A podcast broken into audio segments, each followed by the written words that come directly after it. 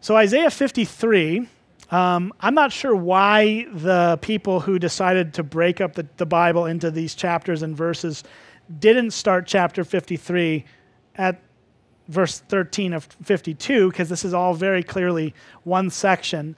But this passage is just gloriously reminding us of the, the, the grace that God has given us in Jesus Christ as he suffers for us.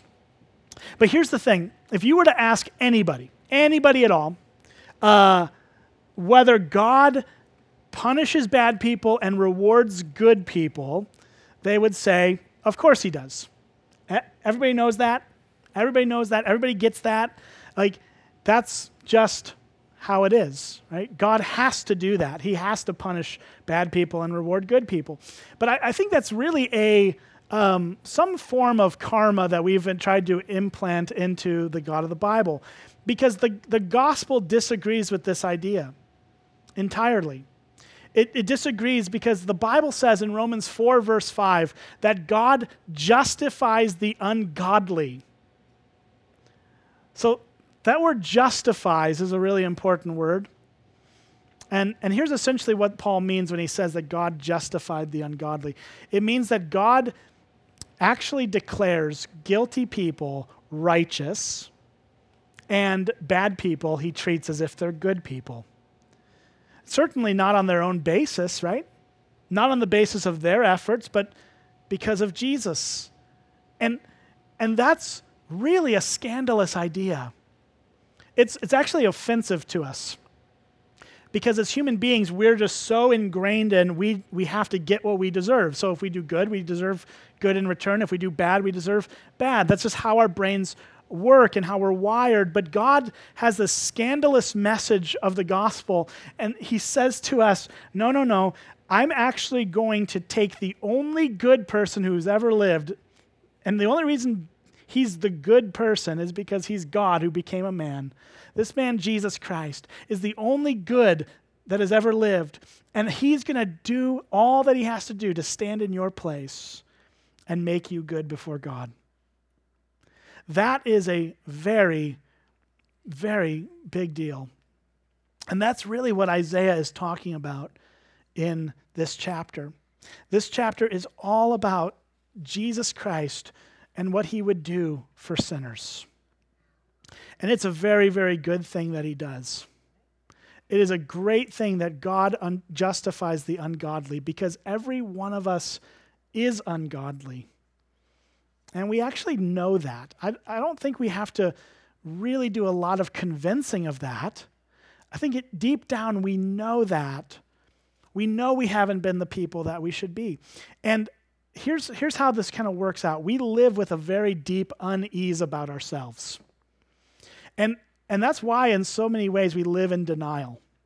Right? We're always eager to tell people how good we are, and how we're not like Hitler, and we're how, how we're not bad, and how we're not this and that. Right? Because deep down, we have a very uneasy feeling about ourselves. Um, so think about last time you heard about um, a politician or an athlete or a pastor who did something immoral, right? Covered up some kind of cheating or lying or abuse.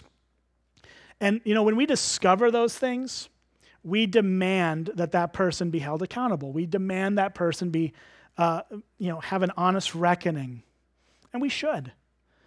And, and, but that's but that's really at least in our day and age it has just spiraled way out of control it's something that people are referring to now as as cancel culture have you heard about this cancel culture? It's basically where someone who has way too much time on their hands, probably living in mom's basement, watching YouTube all day, um, finds something somewhere from way deep in, you know, 20 years ago that someone famous did or said, and then publicly outs them and says, Look what they did, look how terrible they are. They're canceled now. We got to cancel them.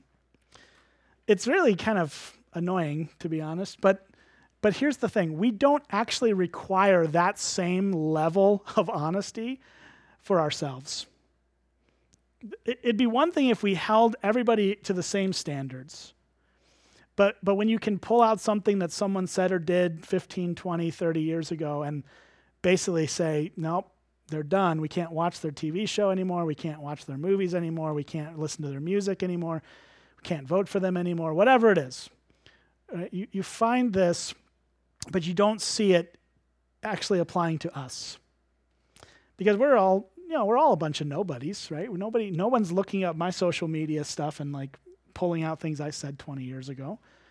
Thankfully, it didn't exist back then, so I get a pass on that. But, um, but yeah, this is this is where we're at as a culture. But we don't hold ourselves to that same standard.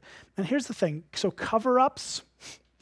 We always think of cover-ups from like the political standpoint or from people in, in power, but cover-ups are really what we all do.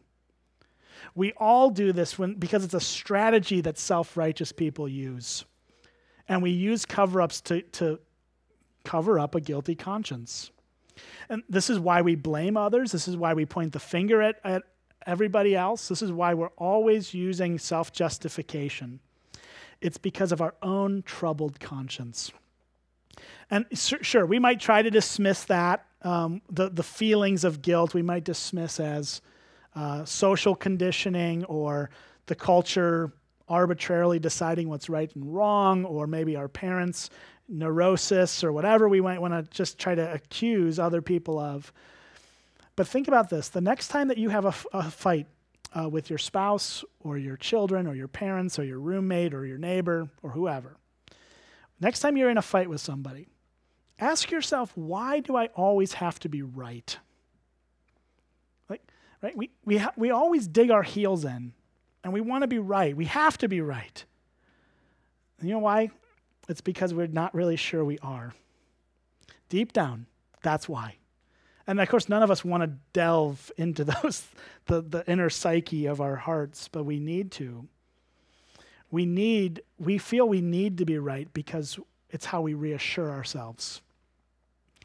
And now here's what Pastor Ray Ortlund has to say about it. I think it's really insightful. He writes this There's a reason why we shift the blame there's a reason why our problems are always someone else's fault.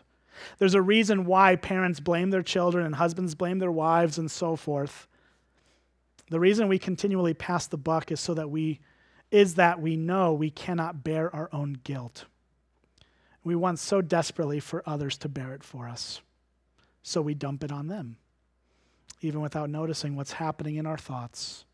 He says this is a major source of tension in our homes and workplaces and our churches. So here's the thing um, we, as human beings, cannot bear the weight of our own sin. We can't. So every single one of us needs a scapegoat. And that's where the beauty of the gospel comes in. Is that Jesus is our willing scapegoat. It was at the cross that Jesus bore the unbearable guilt of you and me. It was at the cross that Jesus takes away our guilt. It's because Jesus loves guilty people.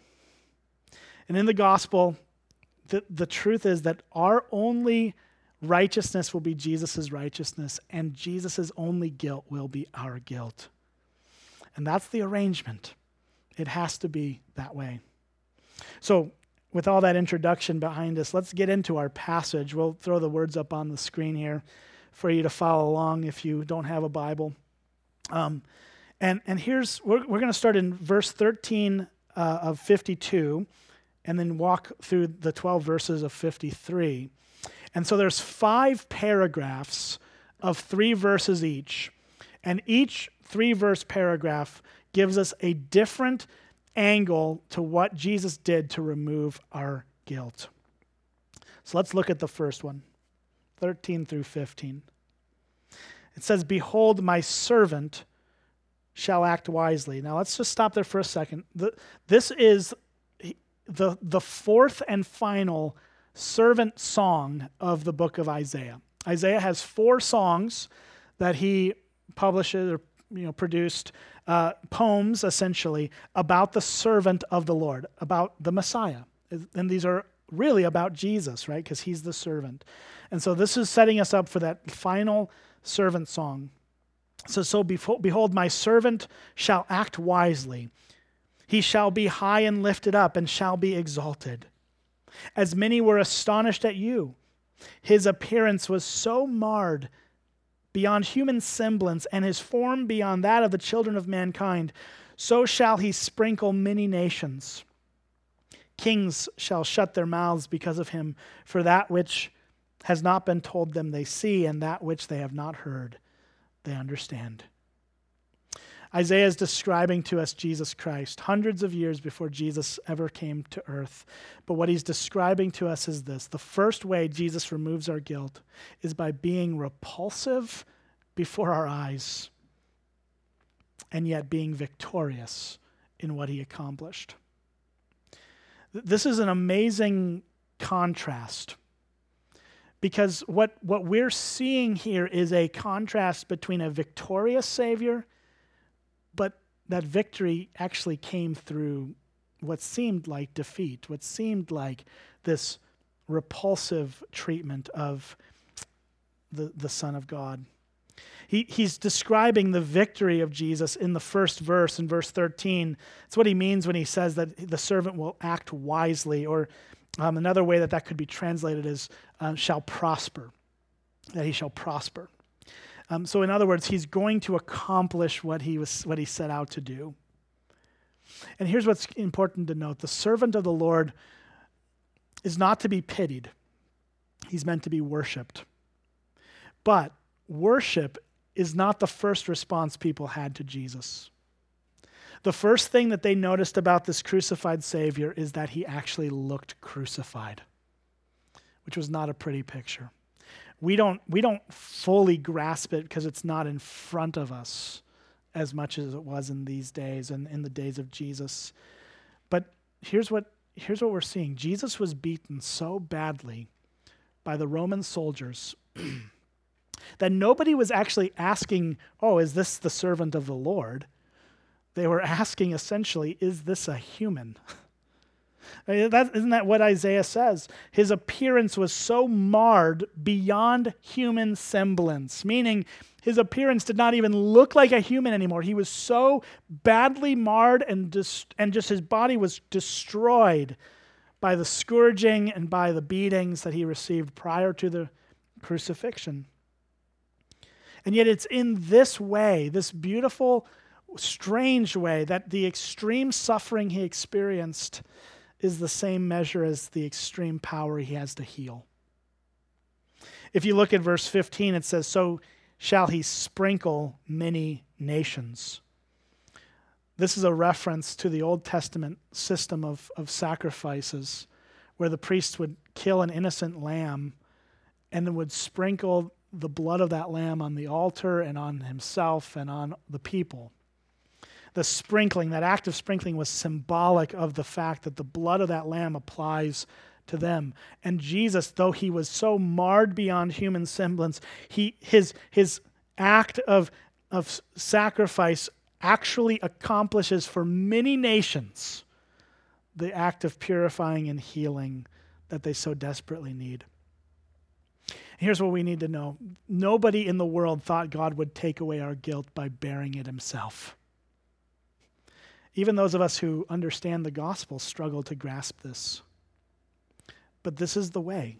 This, as, as counterintuitive, as scandalous as it is, this is the way. With one lonely man, abandoned and dug into the dirt by our heels, but he gives us life transforming grace.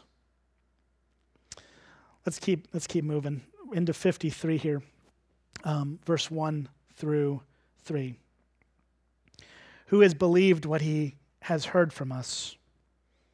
And to whom has the arm of the Lord been revealed? For he grew up before him like a young plant and like a root out of dry ground. He had no form or majesty that we should look at him, and no beauty that we should desire him. He was despised and rejected by men, a man of sorrows and acquainted with grief and as one from whom men hide their faces. He was despised, and we esteemed him not. Um, I think it's important to note, it's striking to note, actually, that when Jesus lived on earth, um, even the people who were closest to him did not really know who he was.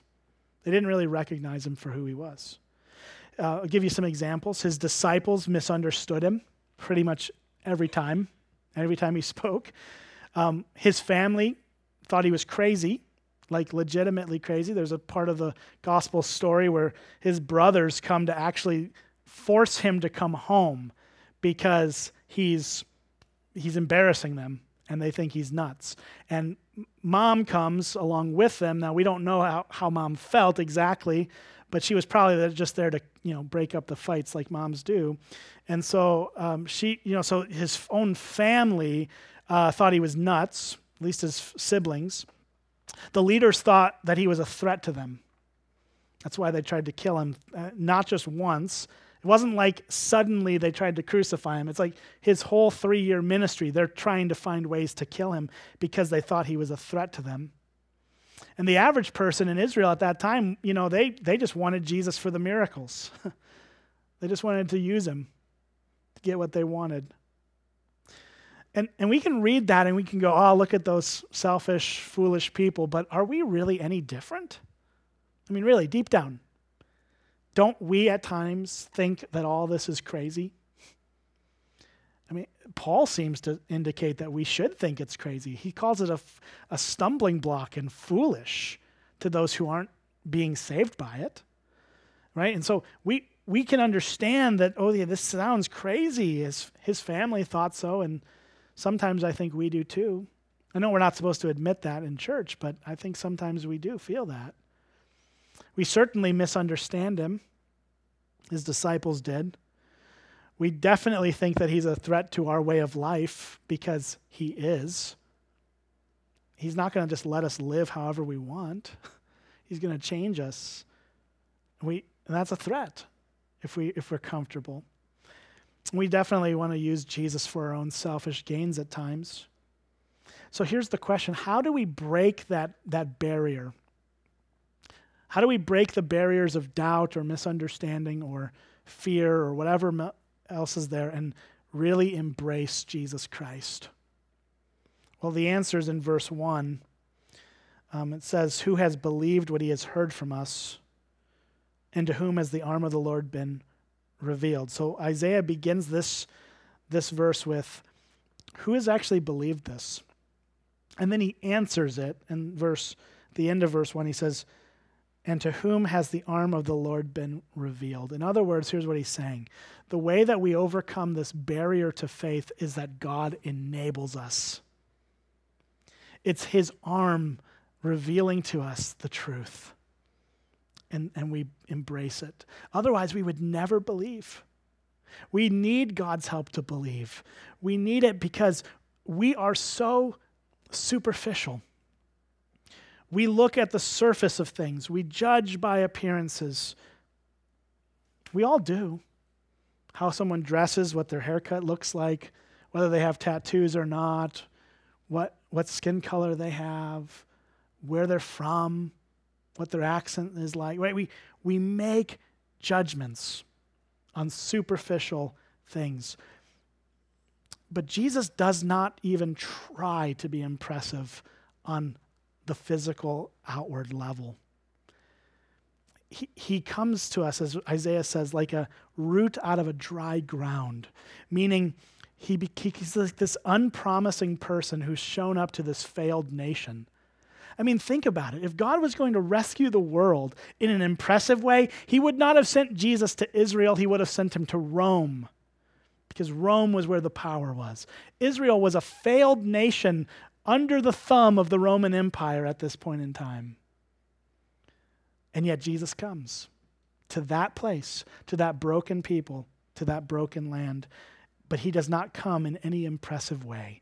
The Bible says he was that there was no form or majesty that we should look at him and no beauty that we should desire him. Jesus was not like Saul, King Saul, who was chosen for his height and his stature and his, and his you know, handsomeness. People looked at Saul and said, That's a king right there. When God chooses a king, he chooses David. And David was, even Samuel was like, Really? This, this kid? He's the youngest of all these brothers. He's, you know, he's not that attractive. He's not, he's not tall. He's this little, little guy, you know. God doesn't look at the outward appearance, he looks at the heart. And Jesus is the culmination of that. He was not attractive on the physical level, but he was but he was attractive because of, of the grace of God working through him and showing people who he is. So here's the question How or why did the servant of the Lord sink to such a low point? Is not God described in the Bible as beautiful and glorious and all these wonderful terms? Yes. So, why would God, when he became a man, not be those things? Well, it's because he had to become like us so that we could become like him. The only true remedy for the guilt that tortures us has shown up right here in front of us. And God has opened our eyes to see it. He accepted it as the price love had to pay to give us our lives back.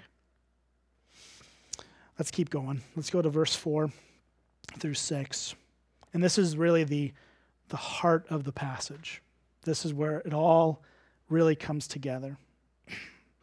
Surely he has borne our griefs and carried our sorrows. Yet we esteemed him stricken, smitten by God, and afflicted.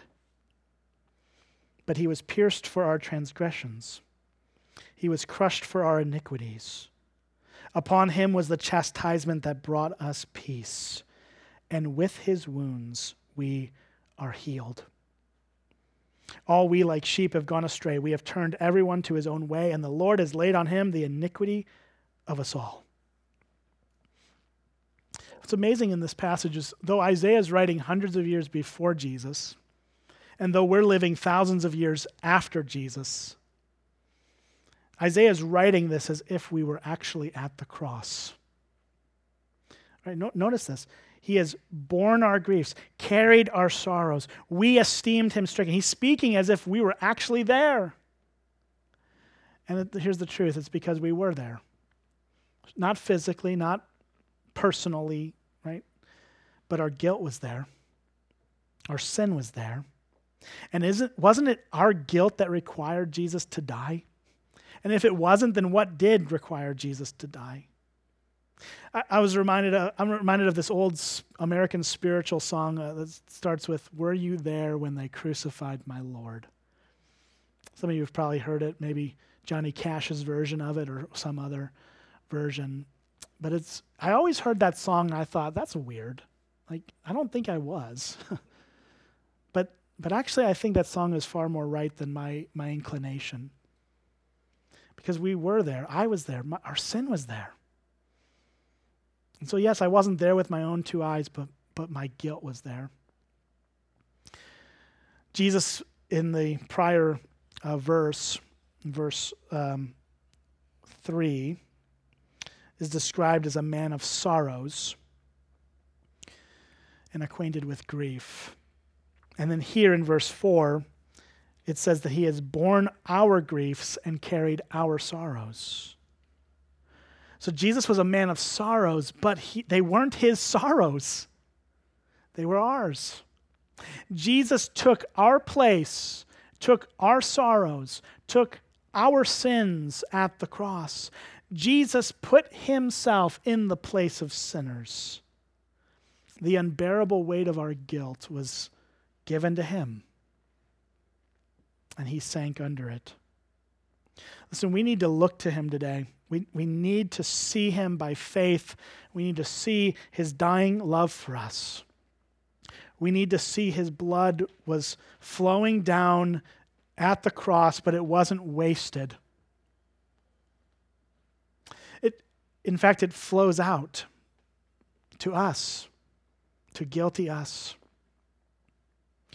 You know, I know we're all in different places and we've all we've all got different stories, but all of us can resonate with this that we, we have all done things that have shamed ourselves. And here's the thing when we have been shamed, um, where we want to go is we want to hide. But what the cross reminds us of is that that shame, when it's given to Jesus, flows away from us towards the cross where Jesus sits ashamed for us. And that his blood comes back towards us and frees us from the burden of our shame. Every one of us has felt shamed. Every one of us has done things that were, that were wrong. And, and yet, it, when we bring our wrongs to Jesus, those wrongs flow from us to the cross where He is paying for that wrong. When you sin, Jesus' blood covers that sin and it's paid for by Jesus. Jesus is dying on a cross for your sins. And his righteousness then flows to you and frees you forever. The blood of Jesus is flowing out to sinners of all kinds, taking from us our guilt, our shame, our loss, our tears, our despair, and he gives us a whole new life. Jesus is saying to us right now, I don't want you to bear your burden any second longer. Let my suffering give you peace. Let my stripes heal you. Let's go on to verse 7 through 9. It says, He was oppressed and he was afflicted, yet he opened not his mouth. Like a lamb that's led to the slaughter, like a sheep that's before its shearers is silent, so he opened not his mouth. By oppression and judgment he was taken away. And as for his generation, who considered that he was cut off from the land of the living, stricken for the transgressions of my people? And they made his grave with the wicked, with a rich man in his death, though he had done no violence and there was no deceit in his mouth. This is telling us that Jesus takes away our guilt because he died in innocence.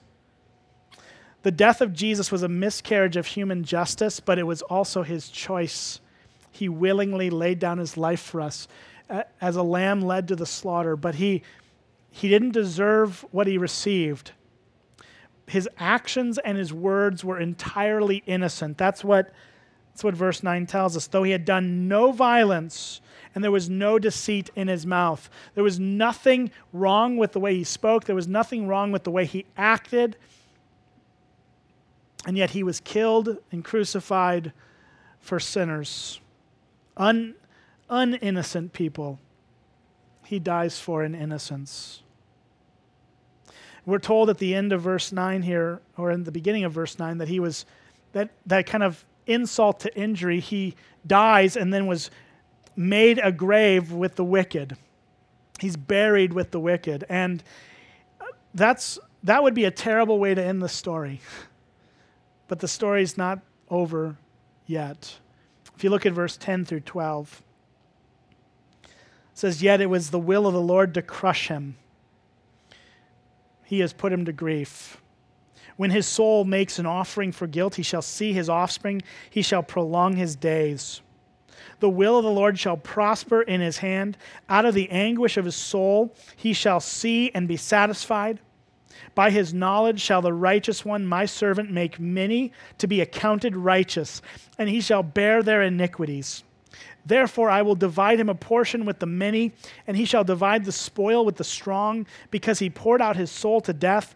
He was numbered with the transgressors, yet he bore the sin of many and makes intercession for the transgressors. This passage chapter 53 is so much about the death of Christ. But here in the last few verses, we get the glimmers of the resurrection. We, we see um, that, that Jesus Christ went to the cross and yet is victorious. That's what it means when uh, in verse 11, uh, let me see here, hang on. Um, yeah, one of these verses. I'm, I'm, oh, yeah, yeah, verse 12. There it is. Um, it says, Therefore, I will divide him a portion with the many. He shall divide the spoil with the strong. Okay, so to the victor goes the spoils. You've heard that? How could Jesus have the spoils be divided with, with him if he weren't victorious? Right? He's, he's got victory here because he's being he's raised from the dead. And then at the end of verse 12, it says that he makes intercession for the transgressors. You can't make intercession for someone if you're not alive. You, you, we have this living Savior who intercedes for us, who's, who's with us through it all, and stands between us and the Father. That's what Paul says when he says that there's one mediator between God and men, the man Christ Jesus. There's one mediator. There's only one person who can stand in that gap between us and God, and it's Jesus Christ, because he was crucified in innocence and raised again in victory. So, what should be our response? Well, the answer is simple, but it's vital. We believe the gospel. Here's what that means it means we stop creating our own imagined righteousness we stop creating some pile of garbage that we call our moral superiority over other sinners. Right? It's always easy to compare ourselves to other sinners, but we, we got to stop building up this pile of garbage that we call moral superiority. And we, and because ultimately that cannot offset our guilt. It only makes things worse. And so, what we do when we believe the gospel is we admit the ugly truth of it all and we revere Jesus Christ, crucified for sinners, and we receive his grace with empty hands of faith. So if you're here today, and I just want to, and I don't know where everyone's at, but I just want to say if you're an unbeliever here today, if you're sitting here thinking, I don't think I've ever trusted Jesus for anything, here's, here's what I would welcome you to do admit that you've gone too far to get yourself out starts there. Don't try to fix yourself.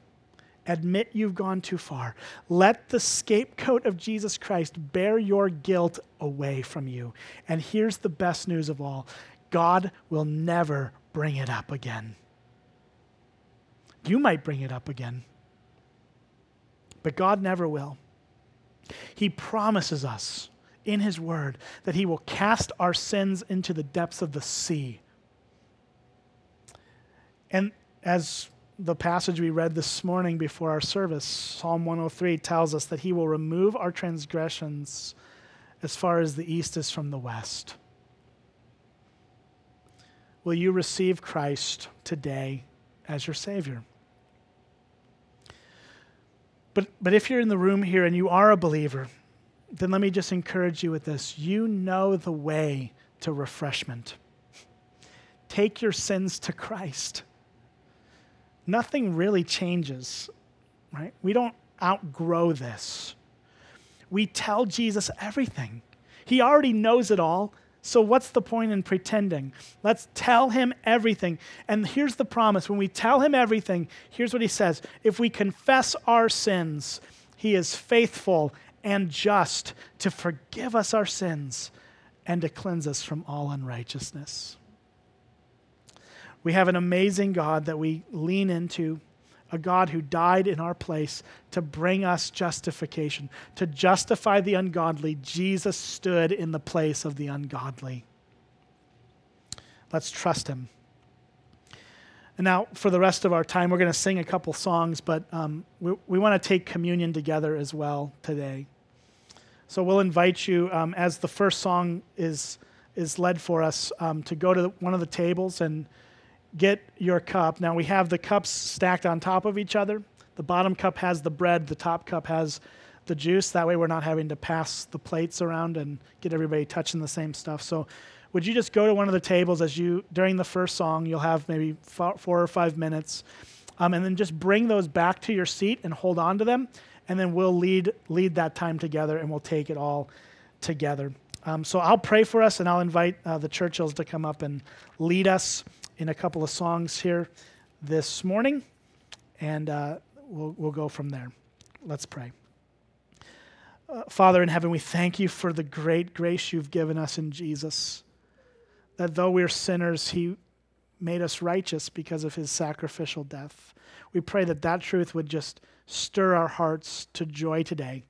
And we pray that we would lift all these things to you. In Jesus' name, amen.